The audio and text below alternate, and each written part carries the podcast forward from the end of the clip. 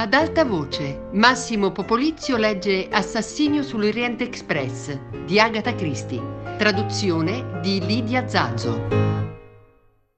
La deposizione della signora svedese. Monsieur Book teneva in mano il bottone che la signora Hubbard gli aveva lasciato. Questo bottone, non riesco a capirlo. Significa forse che Pierre Michel, dopo tutto, è implicato in qualche modo? Chiese. Fece una pausa e poiché Poirot non rispondeva, riprese. Che cosa ha da dire, amico mio? Quel bottone mi suggerisce molte possibilità, disse Poirot pensoso. Sentiamo subito la signora svedese prima di discutere della prova di cui siamo venuti a conoscenza. Cercò nel mucchio di passaporti davanti a sé. Ah, ecco qui. Greta Olson, 49 anni. Monsieur Book dette istruzioni al cameriere del ristorante e poco dopo venne introdotta la signora con la crocchia di capelli giallastri e il volto lungo e mite da pecora.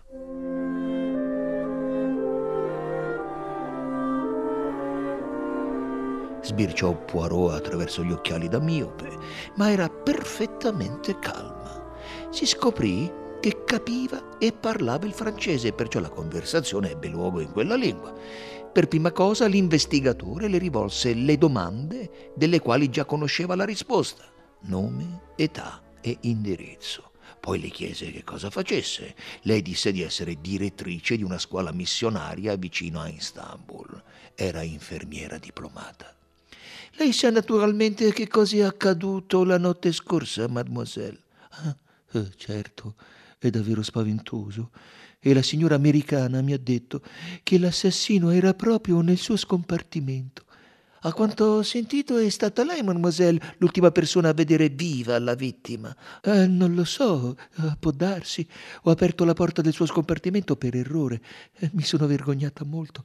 È stato un errore quanto mai imbarazzante. Ah, e lo ha visto? Sì, leggeva un libro. Eh, mi sono scusata in fretta e mi sono ritirata. E non le ha detto nulla? Le guance della signora si imporporarono lievemente. Eh, ha riso e mi ha detto qualcosa. Io, io non ho capito bene. E poi che cosa ha fatto, mademoiselle? chiese Poirot, sorvolando contatto eh, sull'argomento. Eh, sono andata dalla signora americana, la signora Hubbard. Eh, le ho chiesto dell'aspirina e lei me l'ha data. Le ha chiesto se la porta di comunicazione fra il suo scompartimento e quello del signor Rachet fosse chiusa? Eh, sì. E lo era? Eh, sì. Oh. E poi? E poi sono tornata nel mio scompartimento, ho preso l'aspirina e mi sono coricata. E che ora era? Quando sono andata a letto erano esattamente le undici meno cinque, perché ho guardato l'orologio prima di ricaricarlo. E si è addormentata in fretta? Oh, non molto in fretta. La mia testa andava meglio, ma sono rimasta sveglia per un po'. Il treno si era fermato prima che si addormentasse. Oh, non credo. Ci siamo fermati a una stazione proprio mentre mi appisolavo. E deve essere Vinkovci. Uh, il suo scompartimento è questo, mademoiselle? E Poirot indicò un punto sulla pianta. Sì, occupava la cuscetta inferiore o superiore. Uh, quella inferiore, il numero 10. E aveva una compagna? Eh, sì, eh, una signorina inglese, molto simpatica, molto gentile, veniva da Baghdad. E dopo la partenza del treno da Vincomci, la signorina inglese è uscita dallo scompartimento. Uh, no, ne sono certa. Uh, come può essere certa se dormiva? Ho il sonno molto leggero, uh, mi sveglio al minimo rumore e sono sicura che se fosse scesa dalla cuccetta superiore mi sarei svegliata. E lei è uscita dallo scompartimento? Eh, no, fino a questa mattina. Ha un kimono di seta scarlatta, mademoiselle? Oh, no, davvero. Ho una comoda vestaglia di fustagno. E la signora che è con lei, la signorina Debenham, di che colore è la sua vestaglia? Uh, malva pallido, del tipo che si compra in Oriente. Poirot annuì. Quindi, in tono cordiale, le chiese perché fa questo viaggio? È in vacanza? Sì, vado a casa in vacanza, ma prima vado a Losanna da mia sorella per una settimana o due. Vorrebbe essere tanto gentile da scrivermi il nome e l'indirizzo di sua sorella? Ah, con piacere. Prese il foglio e la matita che lui le porgeva e scrisse il nome e l'indirizzo richiesti. È mai stata in America, mademoiselle? Uh, no, una volta stavo per andarci. Dovevo accompagnare una signora invalida, ma all'ultimo momento non se n'è fatto nulla. Mm, lo rimpianto molto. Gli americani sono buoni, danno molto denaro per fondare scuole e ospedali, sono molto pratici. E ricorda di aver sentito parlare del rapimento Armstrong? Uh, no, uh, di che cosa si trattava? Poirot glielo spiegò. Greta Olson era sdegnata, la sua crocchia di capelli gialli tremava di emozione. Che ci siano uomini così cattivi al mondo. Questo mette a dura prova la nostra fede. Povera madre, mi sanguina il cuore per lei. L'amabile svedese si allontanò, il mite volto arrossato, gli occhi pieni di lacrime. Poirot era occupato a scrivere su un foglio di carta. Che cosa scrive, amico mio? chiese Messie Bouc. È mia abitudine essere preciso e ordinato, monsieur faceva una piccola tavola cronologica degli eventi. Finì di scrivere e passò il foglio a Monsieur Bocco. 9.15. Il treno parte da Belgrado. 9.40 circa il cameriere lascia Ratchet con il sonnifero accanto. 10 circa. McQueen lascia Ratchet. 10.40 circa, Greta Olson vede Ratchet per l'ultima volta vivo. Nota bene, era sveglio e leggeva. 0.10. Il treno lascia Vincocci in ritardo. 0.30. Il treno incappa in una tempesta di neve. 0.37. Suona il campanello di Ratchet. Il controllore risponde. Ratchet dice: Ce n'est rien Je me suis trompé. L'1.17 circa, la signora Hubbard crede che ci sia un uomo nel suo scompartimento. Suona per il controllore.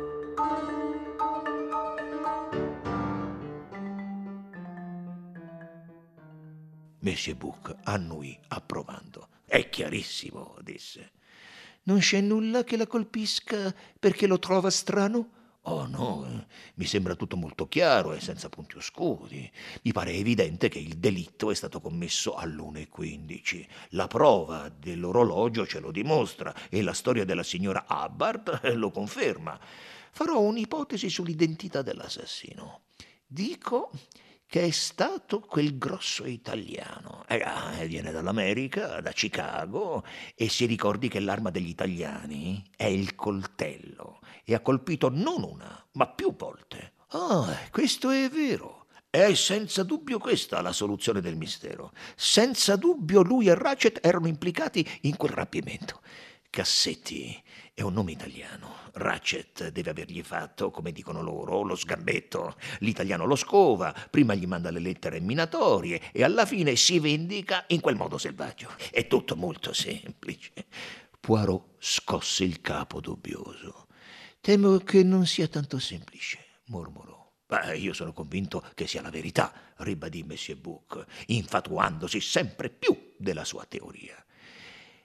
E come la mettiamo con quanto afferma il cameriere con il mal di denti, cioè che l'italiano non ha mai lasciato lo scompartimento? È questa la difficoltà. Poirot strizzò gli occhi. Eh sì, è seccante. È una sfortuna per la sua teoria, è una incredibile fortuna per il nostro amico italiano che il cameriere del signor Ratchet abbia avuto il mal di denti. Beh, ci sarà una spiegazione, disse Monsieur Bouc con lodevole sicurezza. Poirot scosse di nuovo il capo. No, non è così semplice, mormorò di nuovo.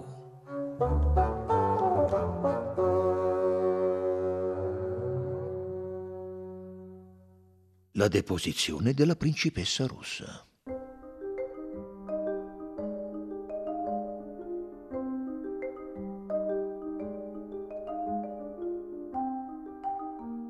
Sentiamo che cosa ha da dire Pierre Michel di questo bottone, disse Poirot. Venne richiamato il controllore del vagone letto. L'uomo li guardò con espressione incuriosita. Monsieur Bouc si schiarì la gola. Uh, eh, qui c'è un bottone della sua uniforme, Michel, disse. È stato trovato nello scompartimento della signora americana. Che cosa ha da dire in proposito? La mano del controllore andò meccanicamente all'uniforme. Ah, io non ho perso nessun bottone, monsieur, disse. Deve esserci un errore. È molto strano. Non so spiegarlo, monsieur. L'uomo sembrava sbalordito, ma non aveva fatto un'aria colpevole o impaurita.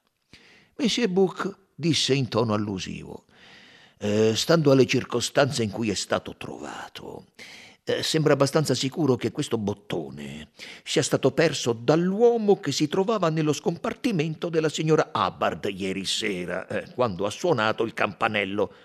Ma non c'era nessuno, Monsieur. La signora deve esserselo immaginato. Ma non se l'è immaginato, Michel. L'assassino di Messie Ratchet è passato da quella parte e ha perso questo bottone. Quando afferrò esattamente il senso di quanto Messie Bouc diceva, Pierre Michel fu preso da una violenta agitazione. Non è vero, Messier, non è vero, gridò. Mi accusate del delitto, io, io sono innocente, sono assolutamente innocente. Ma perché avrei dovuto uccidere un Messie che non avevo mai visto prima? Dov'era quando è suonato il campanello della signora Hubbard? Ma glielo, gliel'ho già detto, Messie, nel, nella carrozza successiva, a parlare con il mio collega. Lo faremo chiamare. Lo, lo chiami, Messie, la imploro. Venne convocato il controllore della carrozza successiva. Confermò senza esitazione quanto aveva detto Pierre Michel. Aggiunse che c'era anche il controllore della carrozza di Bucarest. I tre avevano parlato della situazione creata dalla neve. Parlavano da circa dieci minuti quando a Michel era sembrato di sentire un campanello. Mentre apriva la porta di comunicazione fra le due carrozze, lo avevano sentito tutti. Un campanello squillava ripetutamente. Michel era corso in fretta a rispondere. Eh, come vede, non sono colpevole, Monsieur, gridò Michel. E come spiega questo bottone di una uniforme da controllore dei vagoni letto? Ma, ma, ma, non so spiegarlo, Messie. Per me è un mistero. Non mi manca nessun bottone. Gli altri due controllori dichiararono di non aver perso nessun bottone e anche di non essere mai entrati nello scompartimento della signora Hubbard. Si calmi, Michel, disse Messie Bouc, e cerchi di ricordare il momento in cui è corso a rispondere al campanello della signora Hubbard. Ha incontrato qualcuno nel corridoio? No, Messie. Ha visto qualcuno allontanarsi da lei nella direzione opposta lungo il corridoio? No, no, no neppure questo, Messie. Strano, disse Messie Bouc. Oh, non tanto, intervenne Poirot. È questione di tempo. La signora Hubbard si sveglia e scopre qualcuno nel suo scompartimento. Per un minuto o due resta paralizzata con gli occhi chiusi. Probabilmente è stata allora che l'uomo è scivolato in corridoio, poi lei ha incominciato a suonare il campanello. Ma il controllore non viene subito, sente solo il terzo o quarto squillo. Direi che c'è stato tutto il tempo. Per che cosa? Per che cosa, mon cher? Ricordi che tutti intorno al treno ci sono spessi banchi di neve. Il nostro misterioso assassino aveva due possibilità, disse lentamente Poirot si sarebbe potuto nascondere in una qualsiasi delle due toilette o scomparire in uno scompartimento. Ma erano tutti occupati. Eh già. Ah, intende dire che avrebbe potuto scomparire nel suo scompartimento. Poirot annui. Funziona. Eh, eh, eh funziona, mormorò Monsieur Bou. Nei dieci minuti di assenza del controllore, l'assassino esce dal suo scompartimento, va in quello di Ratchet, lo uccide, chiude e mette il lucchetto alla porta dall'interno, attraversa lo scompartimento della signora Hubbard e ritorna sano e salvo nel suo scompartimento prima che arrivi il controllore. Uh, non è proprio così semplice, amico mio, obiettò Poirot. E glielo dirà il nostro amico dottore. Con un gesto Messie Bouc accennò ai tre controllori che potevano andare. Ci restano ancora otto passeggeri, disse Poirot. Cinque di prima classe, la principessa Dragomirov, il conte e la contessa Andrenai, il colonnello Arbuthnot e il signor Hartmann. tre di seconda classe, la signorina Debenham, Antonio Foscarelli e la cameriera Fräulein Schmidt. Chi vuole vedere per primo? L'italiano? Ah, ce l'ha con l'italiano? no, incominceremo dalla cima. Forse Madame la Princesse sarà tanto gentile da dedicarci qualche minuto. Le porti questo messaggio, Michel. Ah, oui, monsieur, disse il controllore, che stava per uscire. Le dica che possiamo andare nel suo scompartimento, se non vuole prendersi il disturbo di venire qui, gli gridò dietro Monsieur Bouc. Ma la principessa Dragomirov declinò la cortesia, arrivò nel vagone ristorante, chinò leggermente il capo e si sedette di fronte a Poirot. La piccola faccia da rospo era ancora più gialla del giorno prima. Non si poteva negare che fosse brutta, ma, come il rospo, aveva occhi splendenti come gemme, scuri e imperiosi, che rivelavano un'energia latente e una forza intellettuale della quale ci si accorgeva immediatamente. Aveva una voce profonda, molto chiara, con una impercettibile nota aspra. Tagliò corto alle elaborate scuse di Messi Bouc. Eh, non si deve scusare, Monsieur a quanto ho sentito, c'è stato un omicidio. È naturale che dobbiate interrogare tutti i passeggeri. Sarò lieta di darvi l'aiuto che mi sarà possibile. Lei è davvero amabile, madame, disse Poirot. Niente affatto. È un dovere. Che cosa vuole sapere? Il suo nome e indirizzo completo, madame. Vorrebbe forse scriverle lei stessa? Poirot le offrì un foglio di carte e una matita, ma la principessa li respinse. Uh, può scriverli lei, disse. Non c'è niente di difficile. Natalia Dragomirov, Avenue Kleber 17, Parigi. Torna a casa da Costantinopoli, madame? Sì, sono stata ospite dell'ambasciata austriaca. Mi accompagna la mia cameriera. Vorrebbe essere tanto gentile da farmi un breve resoconto dei suoi movimenti di ieri sera, dalla scena in poi? Ah, volentieri. Ho detto al controllore di prepararmi il letto mentre ero nel vagone ristorante. Sono andata a letto subito dopo cena. Ho letto fino alle undici quando ho spento la luce. Non riuscivo a dormire per via di certi dolori reumatici dei quali soffro. All'una e meno un quarto circa io ho suonato per chiamare la cameriera. Mi ha fatto un massaggio e mi ha letto ad alta voce fino a che non mi sono addormentata. Non posso dire esattamente quando se ne sia andata. Può essere stato mezz'ora dopo o più tardi. Il treno si era già fermato? Il treno si era fermato. Non ha udito niente di inconsueto nel frattempo, madame? Non ho udito niente di inconsueto. Come si chiama la sua cameriera? Hildegard Schmidt. È con lei da molto tempo? Da quindici anni. Ritiene di potersi fidare di lei? Nel modo più assoluto. La sua famiglia viene da una proprietà del mio defunto marito, in Germania. Immagino che lei sia stata in America, madame. Questo brusco cambiamento di argomento fece sollevare le sopracciglia alla vecchia signora. Più volte ha mai conosciuto una famiglia di nome Armstrong, una famiglia nella quale ha avuto luogo una tragedia. Con una sfumatura di emozione nella voce, la vecchia signora disse: Sta parlando di miei amici, Monsieur.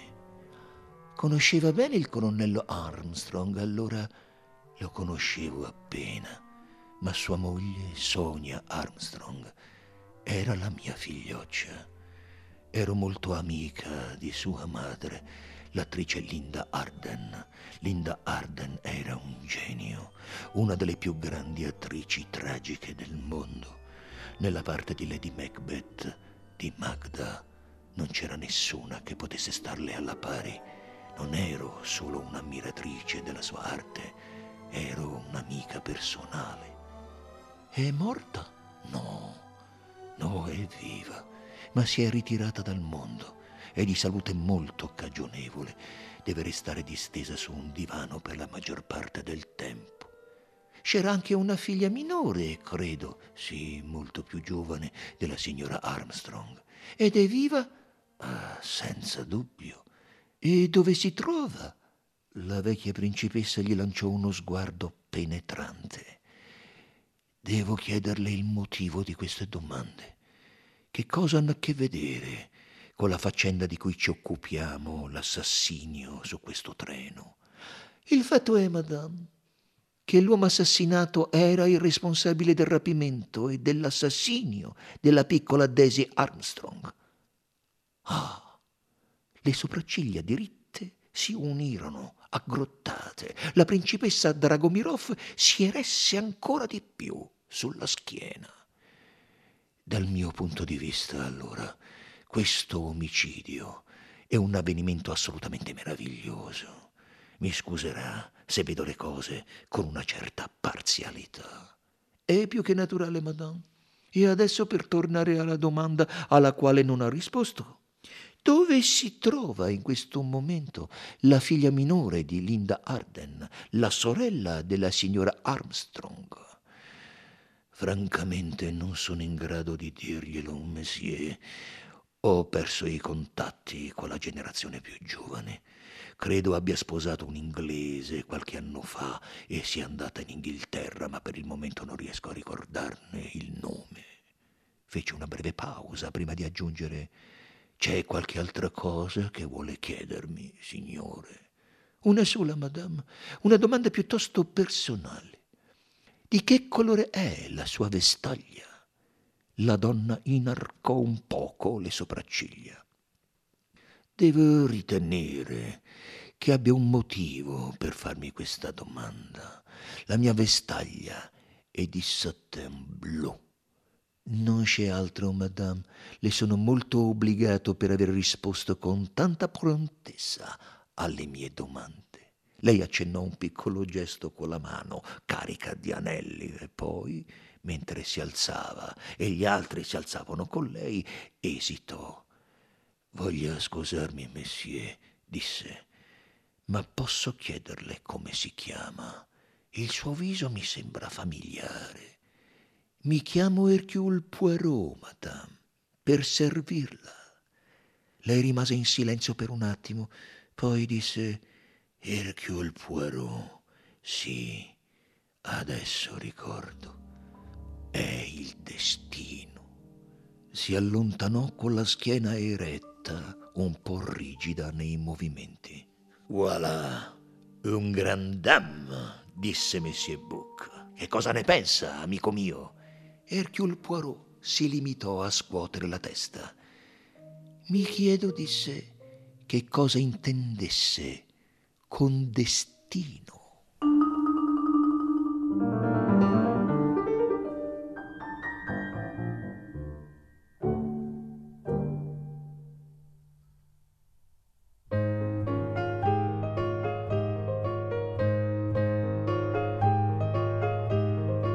Massimo Popolizio ha letto Assassinio sull'Oriente Express di Agatha Christie a cura di Fabiana Carobolante, Jacopo De Bertoldi, Lorenzo Pavolini e Chiara Valerio, regia di Luigi Iavarone. Tutte le puntate sul sito di Radio 3 e sull'app Rai Play Radio. Ad alta voce è un programma Rai Radio 3.